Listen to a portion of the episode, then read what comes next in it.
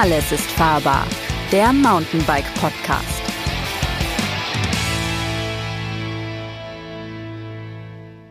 Hallo und herzlich willkommen zum Podcast des Mountainbike Magazins Alles ist fahrbar. Mein Name ist Christian Ziemek, ich bin der Host dieses Podcasts und ihr kennt mich schon aus den anderen Folgen. Und heute geht es um das Thema Es wird kalt, was du wirklich zum Biken im Winter brauchst.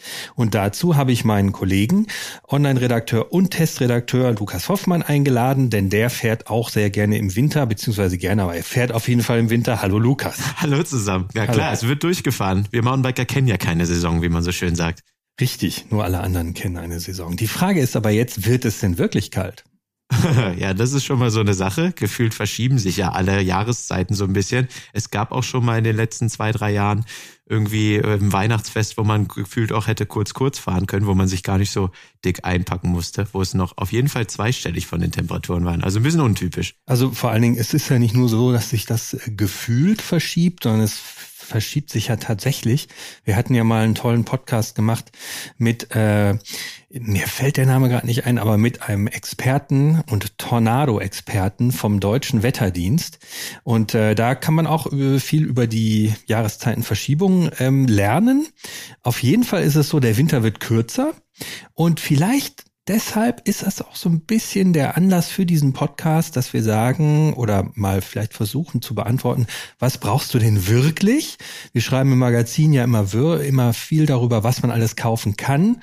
Heute soll es so ein bisschen ganz basic mal darum gehen, was wirklich so unausweichliche Teile sind, die man braucht, wenn man durch den Winter mit dem Mountainbike oder vielleicht auch einem anderen Rad fahren möchte.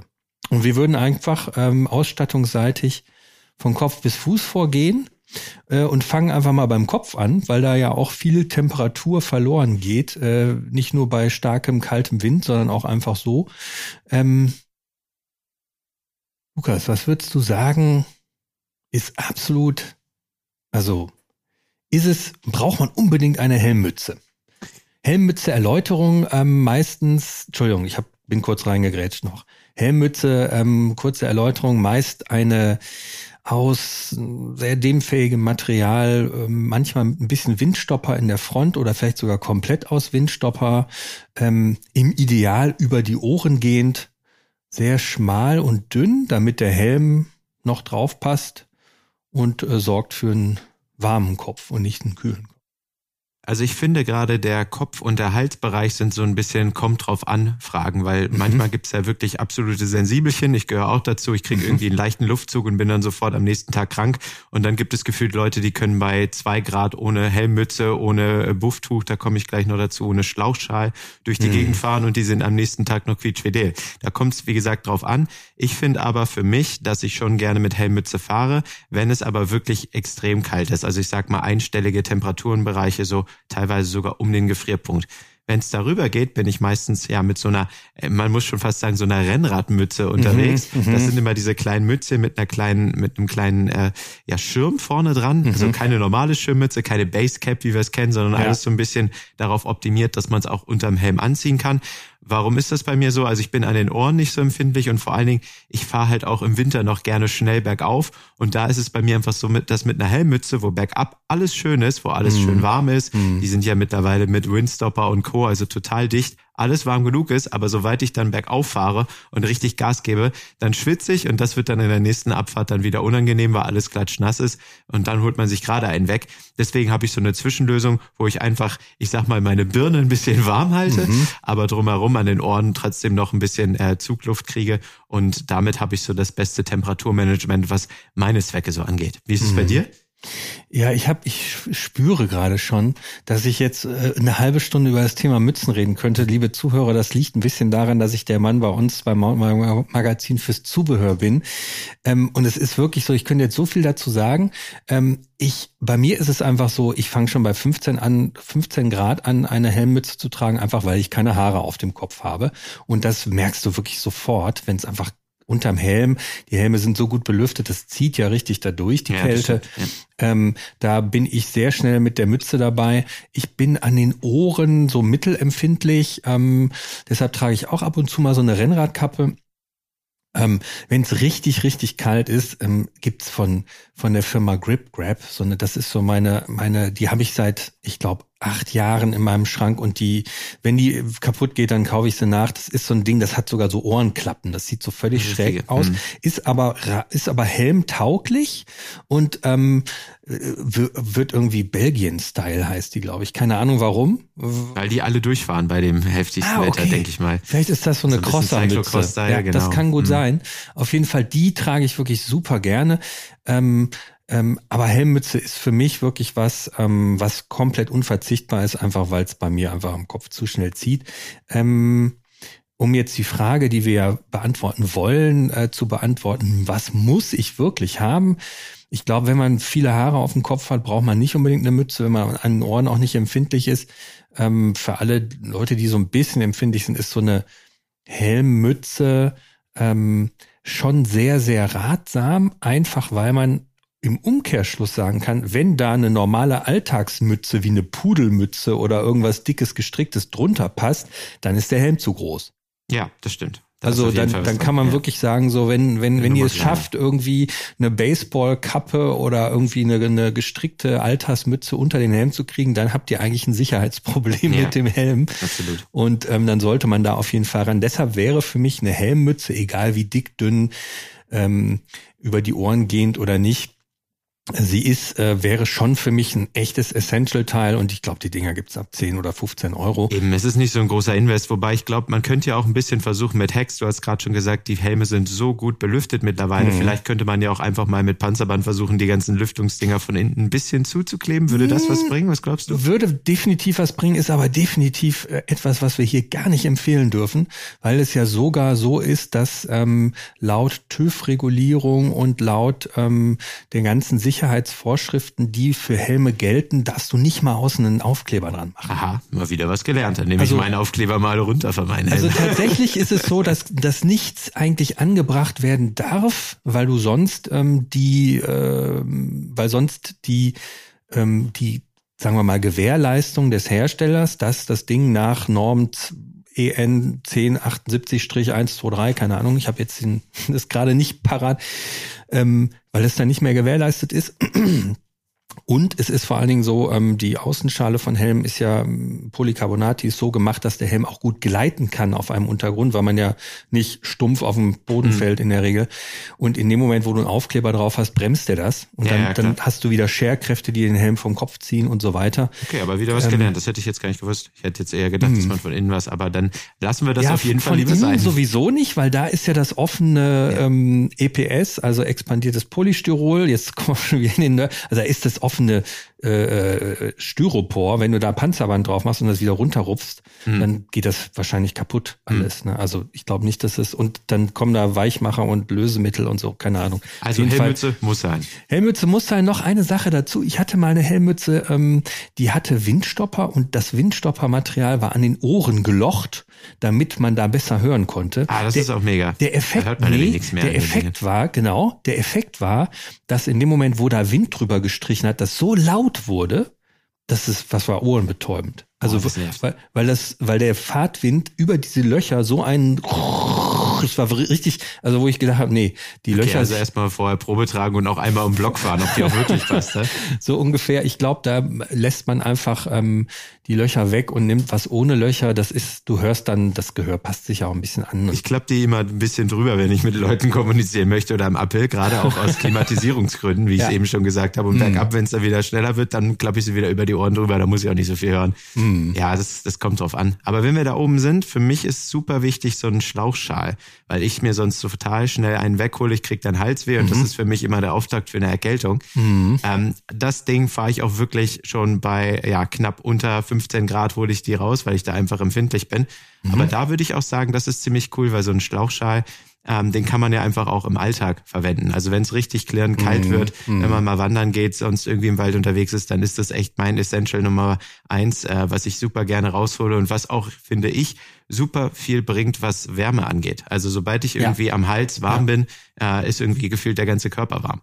Absolut. Also ich bin auch ähm, Buff, also man sagt ja Buff, ist aber ein Markenname. Es Wie Tempo. CAD, genau, HAD ist eine, eine Firma, dann gibt's, äh, ich glaube, die sind sogar Deutschland, die, ich glaube, die stellen sogar in Deutschland her. Oder verwechsel ich die? Doch, doch, doch, müsste eigentlich. Egal, auf jeden Fall, es gibt verschiedene andere Hersteller. Multifunktionsschlauchschal ist äh, das sozusagen markenneutrale, die markenneutrale Bezeichnung. Äh, ihr kennt es wahrscheinlich alle. Es gibt dann auch immer so nette Icons da drauf, was man daraus alles bauen kann. Man kann sich daraus eine Mütze machen und man kann es als ähm, Sturmhauben ähnliches äh, Dings zum Banküberfallen verwenden. Auf jeden Fall ähm, super, super essentielles Teil. Vor allen Dingen für mich auch eigentlich fast ganzjährig dabei weil, wie gesagt, keine Haare auf dem Kopf. Das ist, wenn man mal zwischendurch äh, irgendwie anhalten muss, du hast diese wirklich mini, mini, mini Lage auf dem Kopf und es ist sofort einfach warm. Hm. Und du frierst einfach nicht. Ist auch auf der Hütte nicht so ganz verkehrt, das stimmt, ja. Genau. Einziger, Nach einziger Nachteil ist so, äh, es passt nicht immer unter den Helm so richtig. Ne? Mhm. Wenn man es als ähm, Mützenersatz nimmt, das passt schon irgendwie ja. Wenn man es so ein bisschen so flach anlegt, dann geht das meistens schon. Ähm, aber als Helmmütze, richtig als Helmmützenersatz ist es nicht so super geeignet. Ich brauche es vor allen Dingen deshalb, weil bei mir die Krägen, ich hoffe, das ist der Plural von Kragen, die Kragen, sonst sagen wir einfach beides, von vielen Jacken, die ich teste und fahre, oft zu, oft zu eng sind. Ich habe ja immer einen dicken Hals, ne? Das auch, kann nicht an deinen Kollegen liegen, sage ich auch Im, auch im tief entspannten Zustand. Und deshalb kriege ich den Reißverschluss manchmal nicht zu. Dann lasse ich den halt auf und ziehe den Buff drüber, damit ich am Hals nicht kalt mhm. werde. Und ähm, das ist für mich so ähm, so ein Workaround, bei, wenn wenn ich die den Kragen da oben nicht zukriege. Buff auf jeden Fall super wichtig. Wir haben schon zwei Teile fertig und haben erst zehn Minuten gesprochen. Super, das heißt ja im Schnitt von fünf pro Minute. Ähm, ach Quatsch, von äh, eins pro, also in fünf Minuten. Ähm, für mich tatsächlich, also sagen wir mal so, jetzt nochmal Frage, brauche ich das unbedingt? Unbedingt nicht aber es ist nice to have. Ja, also das finde ich, auch ein überschaubarer Invest. Also wir reden jetzt wahrscheinlich ja. jeweils von knapp 20 Euro im Netz. Genau. Ähm, das genau. ist, finde ich, dafür, dass man dann wahrscheinlich am nächsten Tag noch gesund ja. ist und sich nichts weggeholt hat und ja. Spaß beim Biken hat, finde ich, ein überschaubarer, ähm, ja. Absolut. Investition. Für mich total absolut unverzichtbar ist eine Brille mit klaren Gläsern, beziehungsweise eine Brille im Winter weil es bei mir wirklich, das ist echt kein Witz, was bei dir der Hals ist, ist bei mir das Auge. Mhm. Ich muss wirklich nur fünf Minuten mal eben zum Bäcker fahren quasi, der ist nicht fünf Minuten entfernt ist, aber angenommen er wäre. Und ich krieg Zug am Auge mhm. und habe am nächsten Tag ein Pieksen im Auge und hoffentlich kein, kein Problem mit der Bindehaut oder sonst was. Also ich bin am Auge super, super zug, zugempfindlich. Ähm, und ähm, für mich privat ist das so. Ähm, ja, ist immer, finde ich, auch ein Sicherheitsaspekt. Ne? Also du musst erst mal sehen, gerade ja. wenn wir Trails fahren, dann haben mhm. wir eigentlich immer schwierige Witterungsbedingungen im Winter. Also erstmal, ja. dass man Matsch ins Auge bekommen ja. könnte, was man im Sommer vielleicht eher nicht so hat aber einfach auch, dass man was sehen muss. Also ich überlege nur, wie schnell es dann dunkel wird. Man fährt doch mal in der Dämmerung noch einen Trail. Mhm. Und wenn man dann die normal getönte Scheibe fährt, was viele ja leider machen, dann siehst du halt einfach überhaupt nichts mehr. Mhm. Und wenn du dann mal eine Wurzel übersiehst oder ja, dich einfach falsch verhältst auf den Trails und dadurch auf der Nase liegst, das wäre echt ärgerlich, zumal ja meistens auch die klaren Gläser bei vielen ähm, ja Brillen oder Sportbrillen ja mittlerweile auch mitgeliefert werden. Ja. Wo man dann einfach ja. tauschen kann. Also da würde ich schon drauf achten, wenn ich mir eine Sportbrille kaufe, dass man da auf jeden Fall erstmal überhaupt die Gläser wechseln kann. Das mhm. kann man ja nicht bei jeder, ja. aber dass die vor allen Dingen dann noch im Lieferumfang sind, was zum Glück bei den meisten Sportbrillen auch der Fall ist. Bei vielen, bei vielen, ja. Ja. Lustigerweise wird's im hochpreisigen Segment dann dünner. Ne? Mhm. Es gab früher, wobei ich habe neulich, habe ich, ähm, wollte ich wieder ein Testfeld aufstellen mit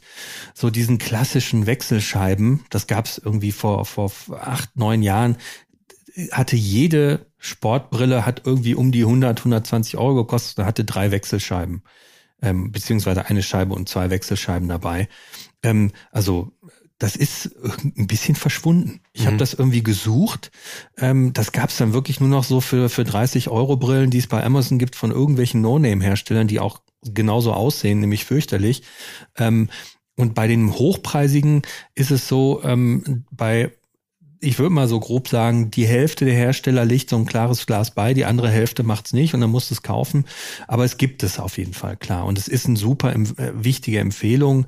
Ähm, äh, auch wenn man denkt, naja, wofür brauche ich denn eine klare Scheibe, egal wann, es ist ja irgendwie immer Sonne, der Schirm vom, vom, vom Helm nimmt so viel weg, ähm, dass ich fast ganzjährig mit relativ, also fast klaren Scheiben fahre. Auch im, mhm. so also im Sommer eine leichte Tönung, aber sonst, äh, und das sind wirklich nur drei, vier Monate, wo ich irgendwie eine Tönung brauche. Den Rest ja. des Jahres fahre ich komplett mit klarem, klaren Scheiben. Ja teilweise auch nochmal, um nochmal in die Gläserkunde kurz einzusteigen. Ähm, es gibt ja teilweise sogar auch Gläser, die nochmal ein bisschen aufhellend wirken oder mm. zumindest die Kontraste äh, nochmal ein bisschen mehr herausstellen auf den Trail. Das fahre ich auch sehr, sehr gerne. Gerade ich mache halt oft so Feierabendrunden, so noch ganz kurz vor der Dunkelheit mm. äh, im Winter. Und dann wird's halt immer eng. Dann hofft man, dass das Sonnenlicht noch reicht. Aber dann klar, wenn man mal so ein äh, schattiges Tal reinfährt, dann kann schon mal eng werden. Das ist mm. da wirklich, äh, ja, man, die Hand vor Augen sieht man schon noch, aber vielleicht die Wurzel, wie gesagt, nicht. Und da sind solche, solche Gläser dann schon nochmal ein richtiger Gamechanger. Aber es ist dann meistens auch nicht im Lieferumfang. Man muss es nochmal extra kaufen und halt nochmal ein Invest. Und bei ja. teuren Brillen kostet das dann auch nochmal viel Geld, weil die Gläser halt immer das teuerste Part so gefühlt sind. Aber wir können das Thema eigentlich mit einem, also Sportbrille auf jeden Fall im Ideal mit sehr, sehr, also mit klaren mhm. oder ganz leicht Tönen ja. oder sogar auf, aufhellenden Gläsern. Genau. Würde ich auch sagen, ist ein klares, muss man haben. Mhm. So, jetzt haben wir quasi den Kopf, den ja, Hals den Kopf schon mal durch. Wir, genau. Ähm, gehen wir mal zum Oberkörper. Unterhemd ist ja so ein beliebtes Winterthema. Haben wir auch ganz viel diskutiert im Heft immer. Ähm, da war so die klassische oder die beste, die am besten ausgelobteste äh, Oberkörperkombi Funktionsunterhemd und Softshelljacke. So, was würdest du denn sagen? Ist das ein absolutes Must-Have oder ist es ein Can-Have? ähm, also ich muss sagen, dass ich da irgendwie ein bisschen anders unterwegs bin. Also ich fahre gerne Softshelljacken, ja, aber doch nur in den sehr kalten Dingen oder in kalten ähm, mhm. ja, Bedingungen. Für mich ist eigentlich die Verbindung oft besser, dass ich einfach ja dann ein langes Unterhemd fahre. Es muss gar nicht ein super teures Merino-Unterhemd sein. Mhm. Also einfach ein langes, normales Funktionsshirt. Muss auch gar nicht aus dem Radsegment sein. Also kann auch aus dem Multisport-Bereich mhm. ähm, kommen. Dann sind die auch nicht so ganz teuer. Irgendwie, wenn es spezieller wird, wird's ja meistens noch mal ein bisschen mit Preisaufschlag dazu äh, mhm. ja verbunden. Und dann fahre ich oft äh, ein langes Trikot oder einfach ein langes, ähm, ja, normales Shirt, Bike-Shirt darunter und oft auch einfach nur eine dicke Regenjacke so ein bisschen mehr eine Hardshell-Regenjacke oben drüber. Mhm, weil mhm. die kann ich irgendwie in beiden Bereichen benutzen, wenn es wirklich mal regnet, aber auch wenn es kalt ist. Die sind meistens sehr zugdicht und mir reicht es eigentlich meistens. Wenn es halt wirklich kalt aber wird. Aber da reden wir jetzt über Minusgrade schon, oder? Nee, noch nicht. Nee, also okay. das ist noch so, sage ich mal, in den so um die 10, 9, 8, 7 Grad. Ab dann würde ich langsam meine Softshell-Jacke rausholen, mhm. äh, die dann einfach deutlich wärmer ist, die mehr gefüttert ist. Und dann würde ich auch dieses Prinzip fahren mhm. mit äh, ja einer normalen ähm, mit einem normalen Base Layer, wie man ja so schön auf mhm. Neudeutsch sagt, und dann noch eine Softshell oben drüber. Mhm. Ja, gerne mit Windstopper oder sonst was. Mhm. Ist bei mir ähm, genauso. Also ich äh, habe natürlich das Material und es ist auch, glaube ich, wenn man, also wenn man mal so um den Durchschnittsfahrer, der jetzt nicht super schnell friert und auch nicht super warm, äh, nicht immer, also Körpertemperatur, der jetzt wie soll ich sagen, der jetzt weder schnell friert noch äh, total warm vom Körper her ist und, und nie friert, ähm, dann ist so eine Funktionsunterhemd, äh, ich würde da auf jeden Fall auf, äh, meist auf Synthetik gehen, weil Merino-Unterhemd halt schon auch viel Feuchtigkeit aufnimmt, trägt sich dann immer noch komfortabel, ja, aber ist halt schon irgendwie trotzdem nass. Ja, das, absolut. das zieht einfach Feuchtigkeit an und das tut ein Funktionsunterhemd aus Polyester oder ähnlichem einfach nicht. Ähm, die Kombi Funktionsunterhemd, also Synthetikunterhemd und Softshell ist schon der Königsweg. Ich finde auch, dass es, wenn man die vorne mit dem Reißverschluss einfach so ein bisschen ventiliert, wenn man berghoch fährt, einfach ein bisschen ja, aufmachen, ja. genau, dann ist das auch was, wo ich nie das Gefühl habe, dass ich jetzt schwitze, also oder unangenehm warm bin. Ähm, für mich ist aber auch so im Winter reicht, es geht tatsächlich auch die Kombi, dass ich sage, ich kaufe mir noch nicht mal ein Funktionsunterhemd, sondern ich nehme einfach so ein Langarm-Trikot aus dem Sommer. Ähm, ich bin so ein Langarmfahrer. Ähm, nehme einfach ein Synthetik-Langarm-Trikot und tu da, also eine Regenjacke drüber oder was ähnliches. Das funktioniert für mich auch. Ich schwitze ein bisschen mehr, ja, aber ähm, ich habe halt auch 200 Euro gespart. Ja, eben, weil so eine Softwarejacke ist halt super teuer. Genau, also die, die, die liegen schon so, die fangen schon so bei, also die meisten liegen so um 150, kann man mal so sagen.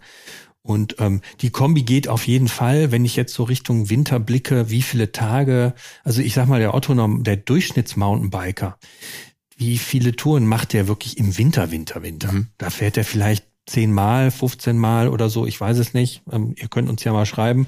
Wochenende, ähm, wie viele Wochenenden gibt's im Winter? Ähm, wenn man jetzt nicht so wirklich jeden, auch in der Woche es noch schafft, aufs Rad zu kommen, würde ich behaupten, dass diese Kombi fast ausreichend ist. Absolut. Wobei, ich glaube, das hätten wir sogar fast am Anfang auch nochmal einhaken können. Ich finde, es kommt auch extrem an, wie man dann am Ende Mountainbike fahren geht. Wenn man eher mhm. der Tourenfahrer ist, ich sag mal, viel Schotterstraßen unterwegs ist, lange fährt, mhm. ähm, auch vielleicht mal wirklich so eine Talabfahrt über Schotter hat, dann erreicht man ja einfach eine höhere Durchschnittsgeschwindigkeit und muss also auch ein bisschen wärmer angezogen sein. Stichwort Windchill-Effekt. Also das mhm. wäre einfach bei eine höhere Zugluft haben, bei höheren Geschwindigkeiten auch nochmal kältere Temperaturen in der Wahrnehmung haben, mhm. weil es verstärkt sich einfach alles, kennen wir aus dem Sommer. Ähm, wenn ich dann aber der, ich sag mal, Hardcore Trail Mountainbiker bin, der steil bergauf fährt, um wieder am Trail-Einstieg zu kommen, aber auch steil bergab, äh, bedeutet technische Abfahrten, wo man viel auch mit dem Oberkörper arbeitet, aber nicht so hohe Temper äh, Temperaturen, sag ich schon, Geschwindigkeiten erreichen würde, mhm. wie auf einer Schotterabfahrt, dann kann man meiner Meinung nach auch nochmal einen Tick luftiger angezogen sein, muss nicht so super, super warm angezogen sein, wie, wie gesagt, wenn man voll dann äh, ja im Zug in der in der mhm. Schussfahrt bergab äh, da 45 50 km/h erreicht und ja. einfach dadurch schon einen super Zug ja. hat ne Klar. absolut absolut also das, das muss man sich ja auch mhm. immer überlegen mhm. Also genau, ja. Und was man auch noch hinzufügen muss, so moderne Regenjacken, also High-End-Bereich hier, ähm, wie heißen die? Ich komme gerade nicht auf den Shake Namen. Dry oder was meinst du? Shake Dry, richtig, mhm. vielen Dank. Ja.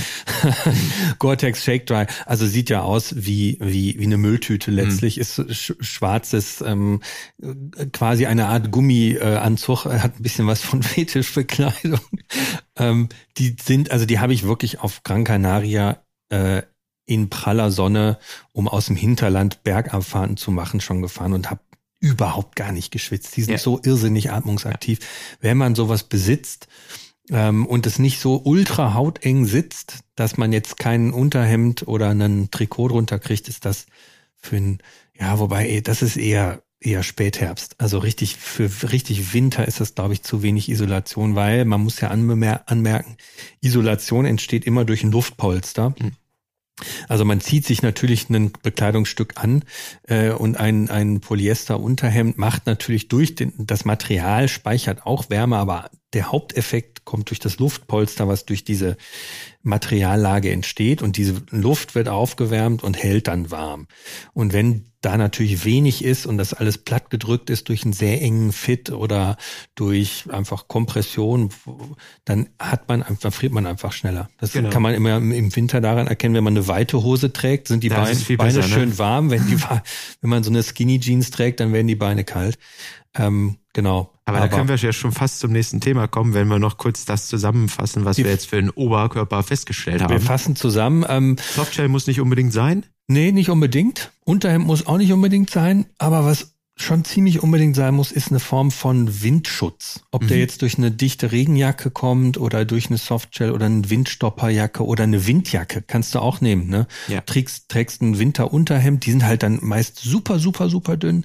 Da würde ich eher was Dickeres drunter ziehen. Aber wenn man ein, ein dickeres Trikot hat oder vielleicht auch, ich meine, wenn man jetzt eine super Sparlösung macht, dann ziehst du ein weites und ein dünnes Trikot übereinander, eine Windjacke drüber, wenn du das hast. Und äh, also wenn man das alles hat, ne, dann ist es eine Sparlösung. Wenn ja. man es nicht hat, dann, dann muss, genau. Würde man eher, glaube ich, würde ich eher sagen, kaufen. Aber da gehe ich komplett d'accord. Ja. Das stimmt. Aber jetzt sind wir ja quasi, du hast es schon ein bisschen gesagt, genau. wir gehen ja schon Richtung äh, Beine und Co. Ja. Und da muss ich als Cross-Country-Racer natürlich sagen, normalerweise bin ich oft äh, in, in Bips, also in hautengen Klamotten unterwegs, aber im Winter bin ich ein absoluter mhm. Fan von weiten Baggy-Hosen, gerade mhm. von von langen Hosen. Warum? Äh, hat ja einen Doppeleffekt. Du hast es gerade schon angeteasert mit, ja, es ist einfach so, dass es viel wärmer ist. Mhm. Und ich muss auch sagen, es ist viel angenehmer. Es ist ja dann doch oft nass oder matschig. Und man hat einfach, ja, man nicht so schnell einen nassen Hintern auf gut Deutsch. Mhm. Weil man äh, ja einfach ein bisschen nochmal Distanz hat äh, zum Körper. Die, die Kälte oder die Nässe zieht auch nicht so schnell rein. Und deswegen fahre ich eigentlich immer weite äh, Hosen. Ähm, ist eigentlich kein Problem. Regenshorts oder einfach normale Baggy? Einfach normale Baggy. Wenn es mhm. richtig schifft, dann könnte man auch eine Regenshorts rausholen. Aber mhm. ehrlich gesagt, da muss ich dann echt fragen, bin ich, also ich bin so jemand, wenn es wirklich runtergallert, wenn es nicht anders geht, dann fahre ich auch da, ja, aber da wäre ich mhm. jetzt nie jemand, der sagen würde, jetzt gehe ich heute raus und gebe mir drei Stunden bei Regen fahren. Mhm. Deswegen äh, kommt natürlich drauf an, wenn man so jemand ist, dann kann man auch eine extra Regenhose kaufen, dann lohnt es sich auch. Mhm. Ähm, sonst finde ich es aber, es ist drüber. Also ich finde, man muss nicht unbedingt eine Regenhose im Schrank haben. Es sei denn, man ist Commuter, man mhm. muss auch fahren. Man muss irgendwo hinkommen. Wollte ich genau. Aber so rein aus Hobby mhm. äh, auch aus, aus Trailsicht, da hat man bei gallernden Regen sowieso nicht aufs, aufs Trails verloren, weil man alles kaputt fährt. Ja. Ähm, und ja, auf, auf Waldwegen wird's dann schon gar nicht besser, auf Schotterwegen, da sieht man aus wie Sau. Also da muss man sich dann, finde ich, manchmal eher fragen, macht man ein Streichergebnis und lässt es sein oder macht Athletiktraining zu Hause? Ein, ein was? Ein Streichergebnis. Also sagt, ich fahre heute nicht, weil es regnet zu dolle. Das ist so Racer. Das ist Echt? so aus Hab Gesamtwertungen. Aus Gesamtwertungen werden manchmal nur acht von zehn Rennen gewertet. Dann kannst du sagen, ich mache das Streichergebnis da und da. Ah, da kommt es, glaube ich. Okay. Jedenfalls ähm, ist es ja so, dass man sich dann, finde ich, überlegen muss, braucht man das oder braucht man das nicht. Und dann würde ich Lea an dem Tag, äh, wenn es so heftig geil hat, lieber zu Hause Athletiktraining machen für den mhm. unteren Rücken. Ist ja auch immer schönes Wehwehchen für uns Radsportler. Dann lieber daran arbeiten und mal einen Tag nicht im Sattel sitzen. Tolle Übungen dafür gibt's übrigens auf unserer Website bike-x.de für den unteren Rücken. Also könnt ihr euch mal reinschauen, wenn ihr Inspiration braucht an einem Regentag. Aber ich weiß nicht, wie wär's bei dir? Würdest du bei, bei drei Stunden Regen angesagt sagen, yo, ich gehe jetzt eine Runde Radfahren? Ich weiß ähm, es nicht. Äh, früher ja, heute nicht mehr. Ähm, die Vernunft hat eingesetzt. Äh, nee, es ist einfach so, ich, man sieht ja auch an den Rädern, die man fährt, dazu in einem anderen Podcast mehr, sieht man ja auch einfach, was da für, das ist, das Material ist teuer. Mhm. Im Winter oder wenn es richtig viel regnet, möchte ich einfach das Material nicht kaputt fahren, mhm. weil ich sag mal, ein Kilometer Regenfahrt äh, im Vergleich zu ein Kilometer Trockenfahrt, ich glaube, das ist irgendwie viermal so ho hoher Verschleiß. Kommen wir gleich auch nochmal am, am Ende, wo wir einmal kurz übers Bike gehen. Ne? Für alle Leute, die irgendwie nichts über Klamotten hören wollen, ihr könnt weiterspulen. Am Schluss geht's nochmal ums Rad. Aber ihr solltet zuhören, es gibt auch weiterhin noch gute Tipps fürs, äh, für die Bekleidung. Ähm, ich habe ich hab gefühlt 20 Punkte, die ich jetzt irgendwie noch hätte wollen ansprechen. Ähm, aber Du hast mich gerade gefragt, wie sieht's bei mir aus? Nein, ich würde jetzt nicht fünf Stunden im Regen fahren, wenn ich nicht muss. Aber wir haben ja sicherlich auch Leute, die zuhören, die berufsmäßig irgendwie mit dem Mountainbike äh, pendeln und sich sagen, ey, ich fahre, haben wir ja früher auch gemacht, als die Redaktion noch in Leonberg war, sind viele und ich auch eigentlich dreimal die Woche mindestens äh, morgens eine Stunde Mountainbike durch den Wald gefahren. Regenhose absolut unverzichtbar. Für mich auch tatsächlich eher noch ähm, wichtiger als eine Softshell-Hose, weil äh, man die im Zweifelsfall halt auch ein bisschen luftiger tragen kann. Ähm, also mit weniger drunter, dass man halt nicht so schwitzt. In, selbst in der besten Regenhose schwitzt man. Ähm, dazu meine Testererfahrung aus dem Zubehörbereich. Ganz kritisches Thema Regenhose. Oh mein Gott. Also eigentlich halten die wirklich nur dauerhaft, wenn sie aus Gore-Tex Pro gemacht sind. Es gibt aktuell meines Wissens nur zwei Hosen aus Gore-Tex Pro von Seven Mesh und Noronna, kosten beide richtig Geld. Seven Mesh ist ein bisschen günstiger. Das liegt einfach daran, du, der, ne, im Winter und bei Regen, der Hinterreifen wirft Schmutz auf den Sattel, du sitzt mit deinem Körpergewicht drauf, du trittst, du das heißt rum, ne? Bewegung, ja. Gewicht und Schmutz auf einer Membran, die wasserdicht sein soll. Ja, herzlichen Glückwunsch. Da ist der Wassereinbruch vorprogrammiert oder programmiert. Wir haben, ich habe die mal ganz, äh, ganz schön getestet. Ähm, ähm, da sind doch gar nicht so schlechte Ergebnisse bei rausgekommen, aber da muss schon, da muss man leider tatsächlich Geld investieren, um eine Regenhose zu haben, die lange dicht hält. Ähm, ja, und da sind wir ja, finde ich, auch wieder bei vielen dieser Dinge, die kauft man ja dann auch nicht nur für eine Saison, ja, die soll lange halten. Absolut. Und wenn man dann irgendwie Spaß für zwei, drei, vier, fünf Jahre haben will, auch mit einer Software und Co., dann lohnt sich halt meistens Geld in die Hand zu nehmen, klar, aber generell sind es dann halt schon hohe Investsummen. Wir werden in dem nächsten Heft, in der ähm, Februarausgabe 2024, gibt's was zum Thema ähm, Funktionsmaterialien. Da gibt's auch, wird's auch um das Thema PFC, Perfluoroktan, bla bla bla und so weiter. Die ganzen giftigen Materialien, die ähm, zum Einsatz in Anf gekommen sind und zum Teil noch kommen, aber es ist gerade ja auch eine EU-Verordnung im Gange, dass das äh, raus muss, sozusagen aus dem Produktionsprozess und am, am Endprodukt. Ähm, Kurz gefasst, äh, die ökologischste Regenbekleidung ist die, die man zehn Jahre lang trägt, die hochwertig ist, die nicht kaputt geht, ähm, wo man einmal Geld in die Hand nimmt und das Ding einfach lange, lange fährt. Aber off-topic, ähm, Frage war ja, was braucht man wirklich? Und wenn man jetzt mal das Thema äh, Regenkleidung so ein bisschen außen vor lässt, was brauche ich wirklich, wenn ich jetzt nicht sage, ich fahre im Regen? Ich mache es eigentlich wie du. Ich fahre eine Baggy. Ähm, um meine Knie warm zu halten, ziehe ich einfach Knieprotektoren drüber. Und ich habe dann lange Socken, die meine Schienbeine irgendwie so ein bisschen vor Kälte schützen und auch natürlich vor Kratzern, wenn man mal abrutscht und ins Pedal reinrutscht. Ähm, am Po muss ich tatsächlich dafür sorgen, dass ich irgendwie da nicht so viel Kälte abbekomme, sonst äh, wird es unangenehm. Ähm, da habe ich dann schon mal eine Regenshorts dabei, aber nur wirklich so ein ganz kleines Überstreifer-Ding, dass ich mal drüber ziehen kann. Ansonsten fahre ich da eigentlich so eine dicke so eine eher eine Downhill-orientierte Baggy, die so die die dicker ist, die so ein bisschen fester ist. Ähm, und wenn ich jetzt nicht die ganze Zeit in Matschpfützen rumfahre, ist das vollkommen ausreichend. Mhm. Da muss ich wirklich sagen, so da ist die Kombi Baggy, da ist natürlich eine Bib drunter, also eine Polsterhose ähm, und Knieprotektoren ist für mich eigentlich im Winter ausreichend und lange Socken. Also da würde ich auch sagen, wenn man wirklich unbedingt äh, also was man wirklich unbedingt braucht, da würde ich gar nicht unbedingt sagen, dass man was kaufen muss. Wenn man aber was kaufen, also wenn man aber sagt, okay, ich will im tiefsten Winter fahren, dann finde ich ja so Primaloft Shorts super oder wattierte oh ja, Isolierungen. Ja. Das sind ähm, Primaloft wieder Markenname. Ähm, letztlich nennen wir es, ist es eine künstliche Daune, das ist eine, eine wattierte Füllung, die in ein so ein Steppmaterial eingebracht wird. Und da gibt's tatsächlich mittlerweile so drei, vier Anbieter. VD macht eine, Gonzo macht eine, macht eine, die man auch komplett aufmachen kann. Die super, ja. Die Tests, die habe ich immer bei unseren Wintertests geliebt. Und die, die ist wirklich super. Tag. Das ist, die geht auch so ein bisschen über die Knie drüber. Das ist eine, eine, eine kurze Hose mit Fütterung, Fütterung und die ist richtig warm. Also wenn man auch jemand ist, der gerne so äh, Tights, also enge Softshell-Hosen trägt und ich hatte das, bin irgendwie ein ewig lang Rennrad gefahren äh, und wenn es dann richtig knackig kalt ist, habe ich die einfach drüber gezogen. Das hält wirklich den Unterkörper und die Oberschenkel warm, dass du keine Krämpfe oder äh, Muskeln wie Eisklötze bekommst, die sich einfach nicht mehr bewegen wollen.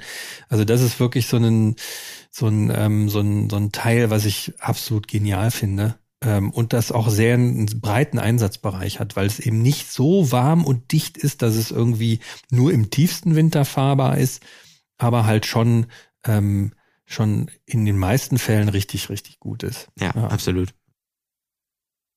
Genau. Wir würden also sagen, naja, wenn man eher dickere Sachen trägt, die so ein bisschen robuster sind, da muss man nicht unbedingt was untenrum kaufen. Nee, eben. Ne? Ja. Aber jetzt kommen wir zum Rest vom Körper, oder? Ich, ja, oder aber ich muss Einsatz noch einen Einklinker machen. Und zwar ähm, Rücken. Wir wissen ja, unsere Leser äh, sind so in unserem Alter, in deinem Alter, in meinem Alter und wir haben ja alle so ein bisschen Rücken oder viele Leute. Und für mich ist es tatsächlich so, ich glaube im Winter, das ist jetzt kein Bekleidungsstück, aber für einen warmen Rücken zu sorgen, ist schon ist schon super. Ähm, das kann man tatsächlich ähm, sehr effektiv mit so Salben machen. Da muss man sich aber, also wenn, wenn ihr da draußen zuhört und ihr habt gerne mal so ein bisschen Rückenbeschwerden und steigt vom Rad und denkt so, oh, mein Rücken. Ähm, ich hatte das auch lange Zeit, bis ich äh, äh so wärmende Salben für mich entdeckt habe. Ich kenne drei. Eine ist von Mac Off, Warm Up Cream heißt mhm. die.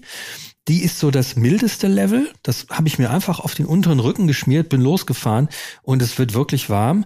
Äh, dann gibt's die bekannte ABC-Salbe. Da brennt schon ordentlich. Also da Ja, muss man, warm. da darf man schon nicht empfindlich sein, was Wärme angeht. Und es gibt ähm, hier Endsborn macht eine Teufelskralle Balsam. Wenn man sich das auf den Rücken schmiert, das ist wirklich, als ob einer hinter dir steht und zwei Bügeleisen auf deinen Rücken. Das ist richtig, richtig brutal Um. Der Effekt ist, es ist, es ist sehr, sehr heiß und danach sollte man ein bisschen warten, bis man duschen geht, weil wenn dann nochmal warmes Wasser drüber läuft, ist derselbe Effekt. Man kann es auch sehen, das ist knallrot, ne? Also hoch durchblutet, durchblutet, ja. aber du hast keine Verspannung, du bist elastisch wie ein Aal. Das ist der Wahnsinn. Und ähm, also das so als kleiner Tipp für Leute, die äh, vielleicht gerne auch mal vom Rad steigen und denken, oh Gott, ich fühle mich irgendwie an wie ein Bürostuhl. So, genau. Ähm, Schuhe, ne? Ja, beziehungsweise ich glaube, das äh, Thema Hände ist ja auch noch interessant. Hände, da Hände, man ja oh Gott, ja, wir schnell. Ähm, ich war da zum Glück immer so, dass ich eigentlich auch mit Sommerhandschuhen durchfahren konnte in Mhm. den alten Zeiten. Äh, mittlerweile habe ich mich da irgendwie dran gewöhnt, auch schöne Winterhandschuhe zu haben und friere irgendwie doch schneller an den Händen. Mhm. Ähm, ja, das sind einfach, glaube ich, auch so Punkte, ähm, so Füße, Hände, Kopf, wo man extrem schnell frieren kann. Mhm. Ähm, auch da ist es natürlich nicht schlecht, ein bisschen wärmere Handschuhe zu haben. Wobei ich finde, äh, Handschuhe sind noch ein bisschen vernachlässigbar. Wenn man also Übergangshandschuhe hat, die vielleicht ein bisschen mehr gefüttert sind als die normalen Sommerhandschuhe, dann komme ich damit zurecht. Gibt's aber, wie gesagt, auch viele Leute, die da noch ein bisschen dicker unterwegs sein müssen. Wie wie ist mit dir? Ich bin, ähm, ich brauche das nicht. Ich habe immer warme Hände. Also ähm, ich würde aber sagen, wenn man, also ich fahre im Winter auch, sagen wir mal so Enduro-Handschuhe, die so ein bisschen robuster sind ähm, und kommen damit tatsächlich lange gut klar. Wenn es richtig kalt wird, trage ich einen mitteldicken, äh, so einen Windstopper-Handschuh mit einer leichten Fütterung. Es gibt ja so richtige Klötze. Ja, so richtige Dinger. Es gibt ja auch Die so, Lobster. so Lobster-Handschuhe, genau, die wirklich dann nur noch drei große Finger haben und äh, aussehen wie so ein, dann sieht man aus wie so ein Krebs. Ähm, aber ich glaube, wenn, egal ob man jetzt friert oder nur so ein bisschen friert an den Fingern, was man schon machen sollte, ist einen speziellen Radhandschuh kaufen, weil der einfach an der Innenhand so designt ist, dass man eine gute Griffigkeit hat und jetzt nicht darauf rumrutscht wie mit so einem Alltags-Winterhandschuh. Ähm, da ist es schon schon sinnvoll, sowas zu kaufen. Da würde ich schon sagen, Winterhandschuh ist ein ist ein Yes, Ja. yes please sozusagen. Gut, dann machen wir da einen Haken dran. Mhm.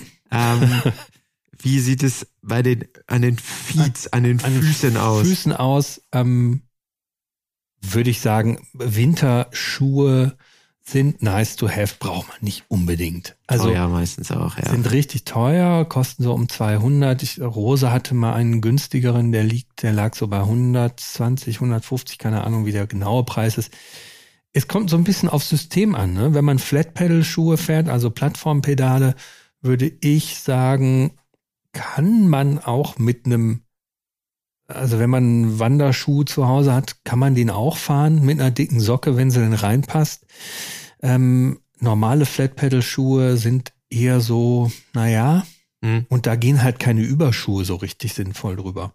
Ja, Weil das du- ist das Problem, weil das kannst du bei Clickies dann eher machen. Das Genau. ist so ein bisschen der Gespartipp, äh, dass man dann Überschuhe kauft. Mhm. Andererseits, das ist halt auch nichts für die Ewigkeit. Die gehen halt nach zwei, drei Saisons äh, eigentlich immer kaputt, weil man über irgendwas drüber gelaufen ist, weil sie Risse kriegen, weil sie ja, Ja. auch unter Spannung stehen, wenn man sie ja so über die Füße zieht. Ja. Also das ist, äh, ja, muss man sich dann, glaube ich, ein bisschen überlegen, ob man einmal äh, den Invest fährt und dann mehrere Jahre einen richtig guten Winterschuh Mhm. hat, versus äh, kurz und knackig äh, Überschuhe kaufen. Aber angenommen, man, man ist jetzt Klickschuhfahrer und weiß gar nicht, will ich denn jetzt wirklich im Winter fahren? Ist das denn, macht das Spaß oder nicht? Dann würde ich erstmal sagen, Ja. kauft man sich für 30 bis 50 Euro so ein paar Überschuhe, probiert Genau. es mal aus.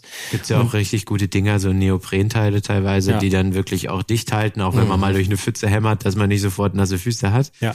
Ah, Ja. Das geht schon gut. Ja. Und beim Flatpedal, ich unterstelle mal dem Flatpedal-Schuhfahrer, dass er eher Endurist oder All-Mountain-Fahrer ist und vielleicht dann auch ähm, nicht so schnell unterwegs ist, Stichwort Windschutz, ähm, und dann vielleicht die Füße auch nicht so einfrieren. Oder er hat irgendwie eine, eine, eine dicke, dicke Socke zu Hause, die noch reinpasst. Das kann man ausprobieren. Ja, ja. Also auch ein eher Vielleicht.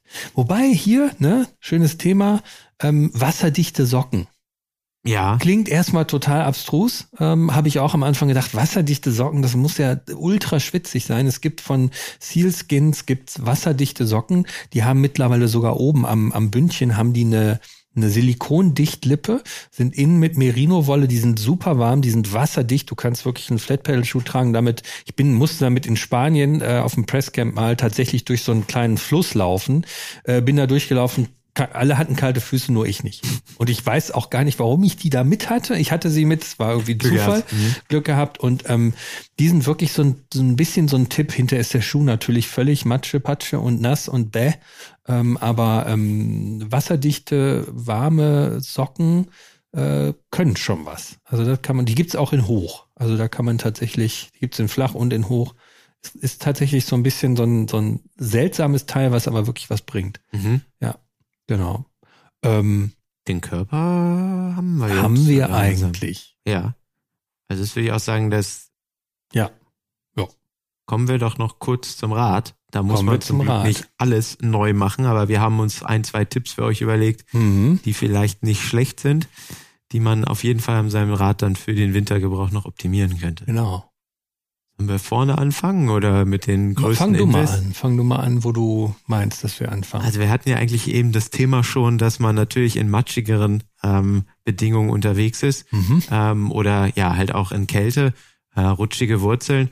Und da kommen wir dann natürlich einfach auf das äh, Thema Matsch erstmal. Und das bedeutet für mich, dass man mit Schutzblechen oder zumindest mit einem Fender vorne an der Gabel, dass man nicht die ganze Suppe, sage ich mal, ins Gesicht bekommt, damit fährt man sehr gut und das ist auch ein überschaubarer Invest. Also da gibt es so Nachrüstfender für, ach, keine Ahnung, 10, 15 Euro von Riesel Design, ähm, die dann nicht so wirklich teuer sind. Also das bringt schon extrem viel.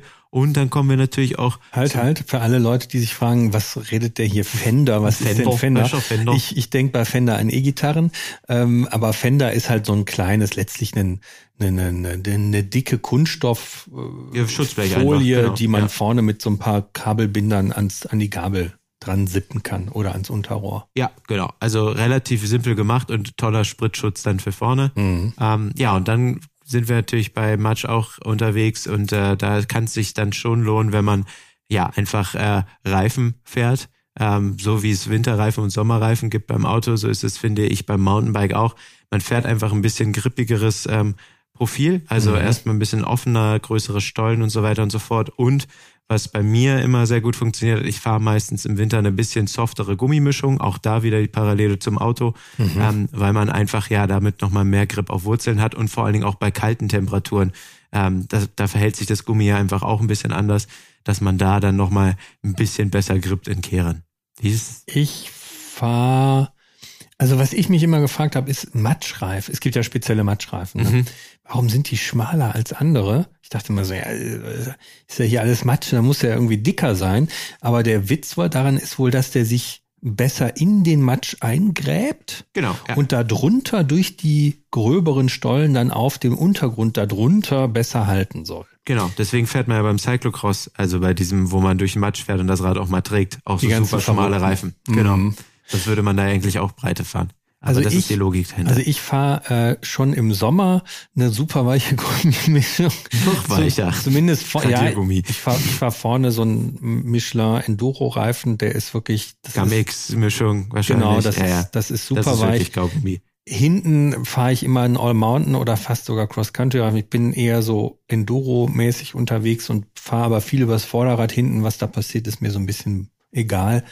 Ähm, klar, es darf jetzt nicht nur rutschen oder so. Und ich bin jetzt auch nicht der totale ultraschnelle Downhill-Fahrer, aber für mich ist der Vorderreifen wichtig. Da würde, da ich persönlich ändere da nichts. Ich mache vielleicht hinten im Winter bisschen mehr Profil drauf, dass ich dann den Reifen nicht im Sommer hinten fahre, wo so ein normales Standardprofil drauf ist. Den mache ich ein bisschen bissiger, aber ich würde jetzt auch nicht die Gummimisch, also ich denke mir dann, naja, da fahre ich vorne sowieso so viel Grip, da muss ich jetzt nicht.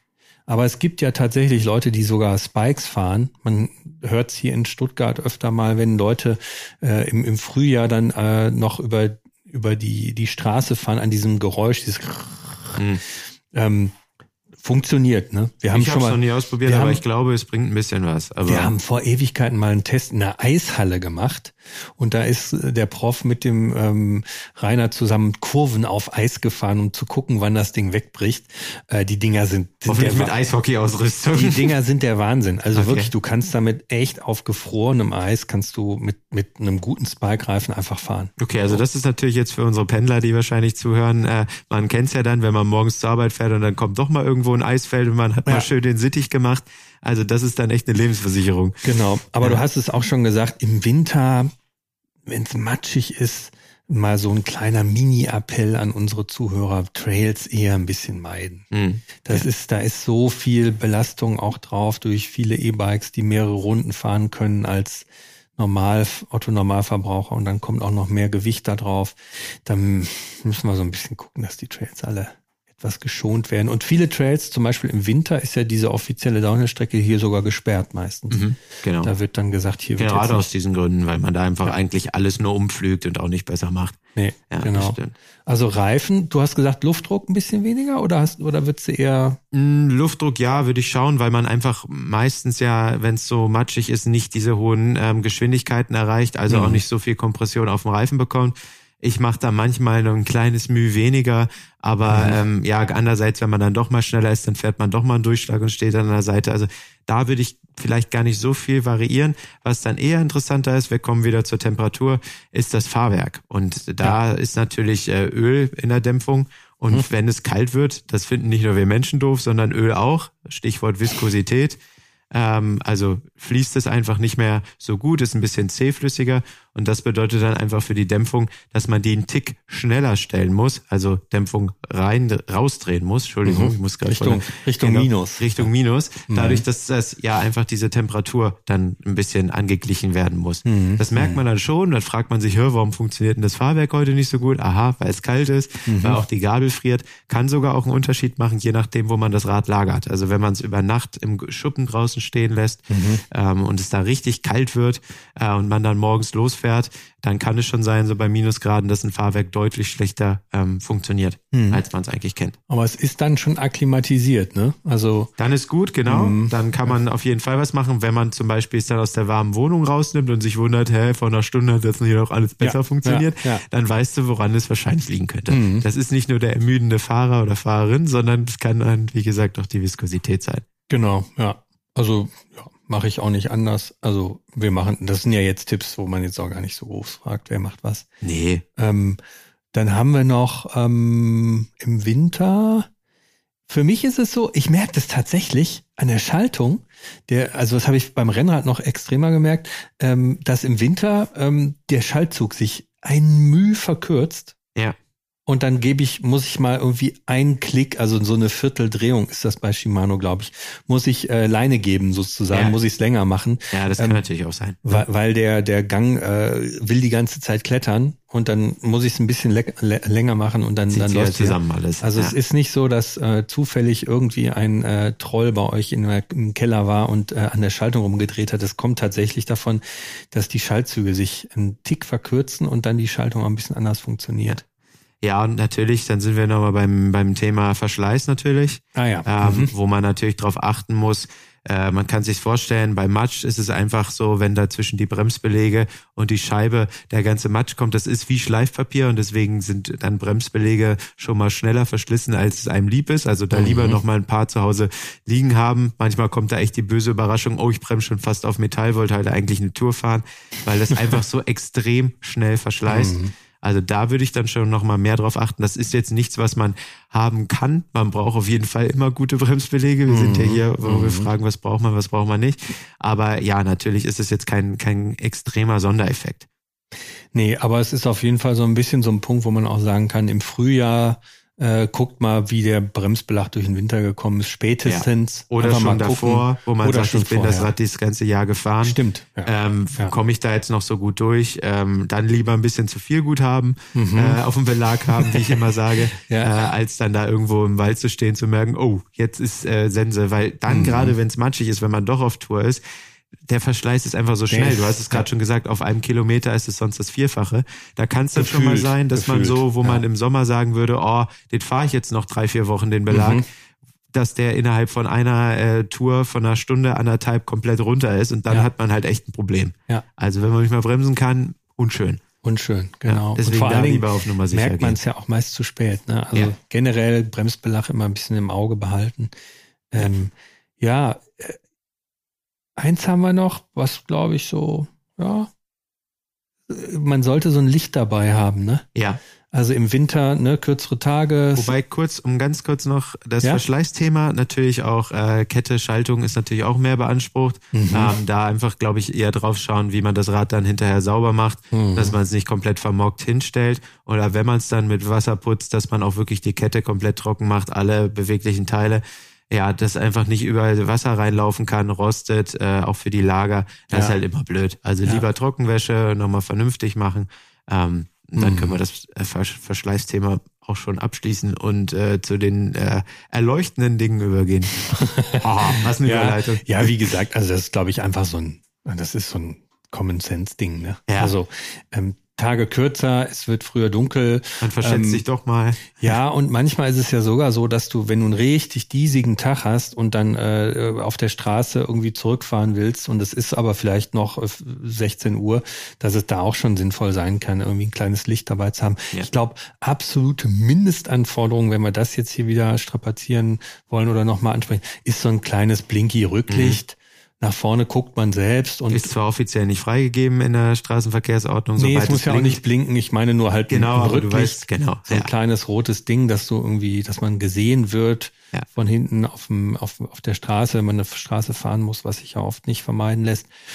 Ansonsten, ja, das, das kann man ja auch den Rucksack dran machen, wenn man einen hat. Ja. Das wäre, glaube ich, so die Mindestanforderung, ne? Ja. Ja.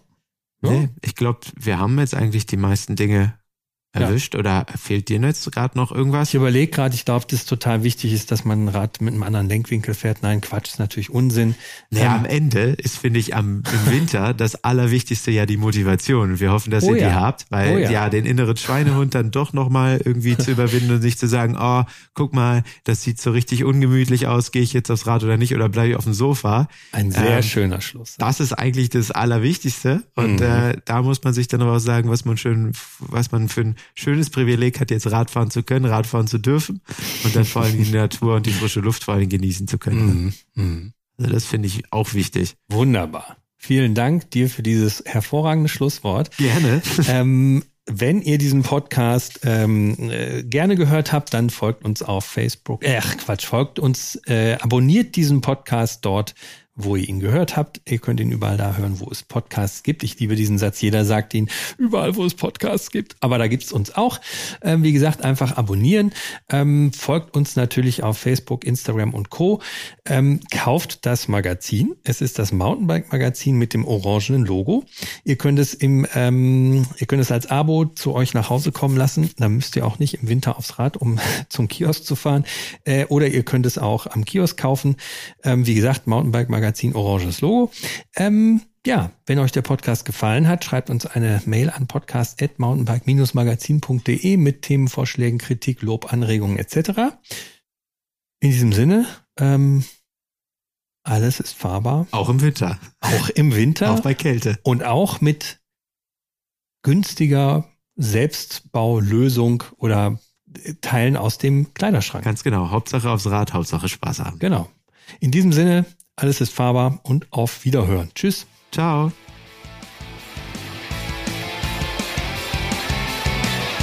Alles ist fahrbar. Der Mountainbike Podcast.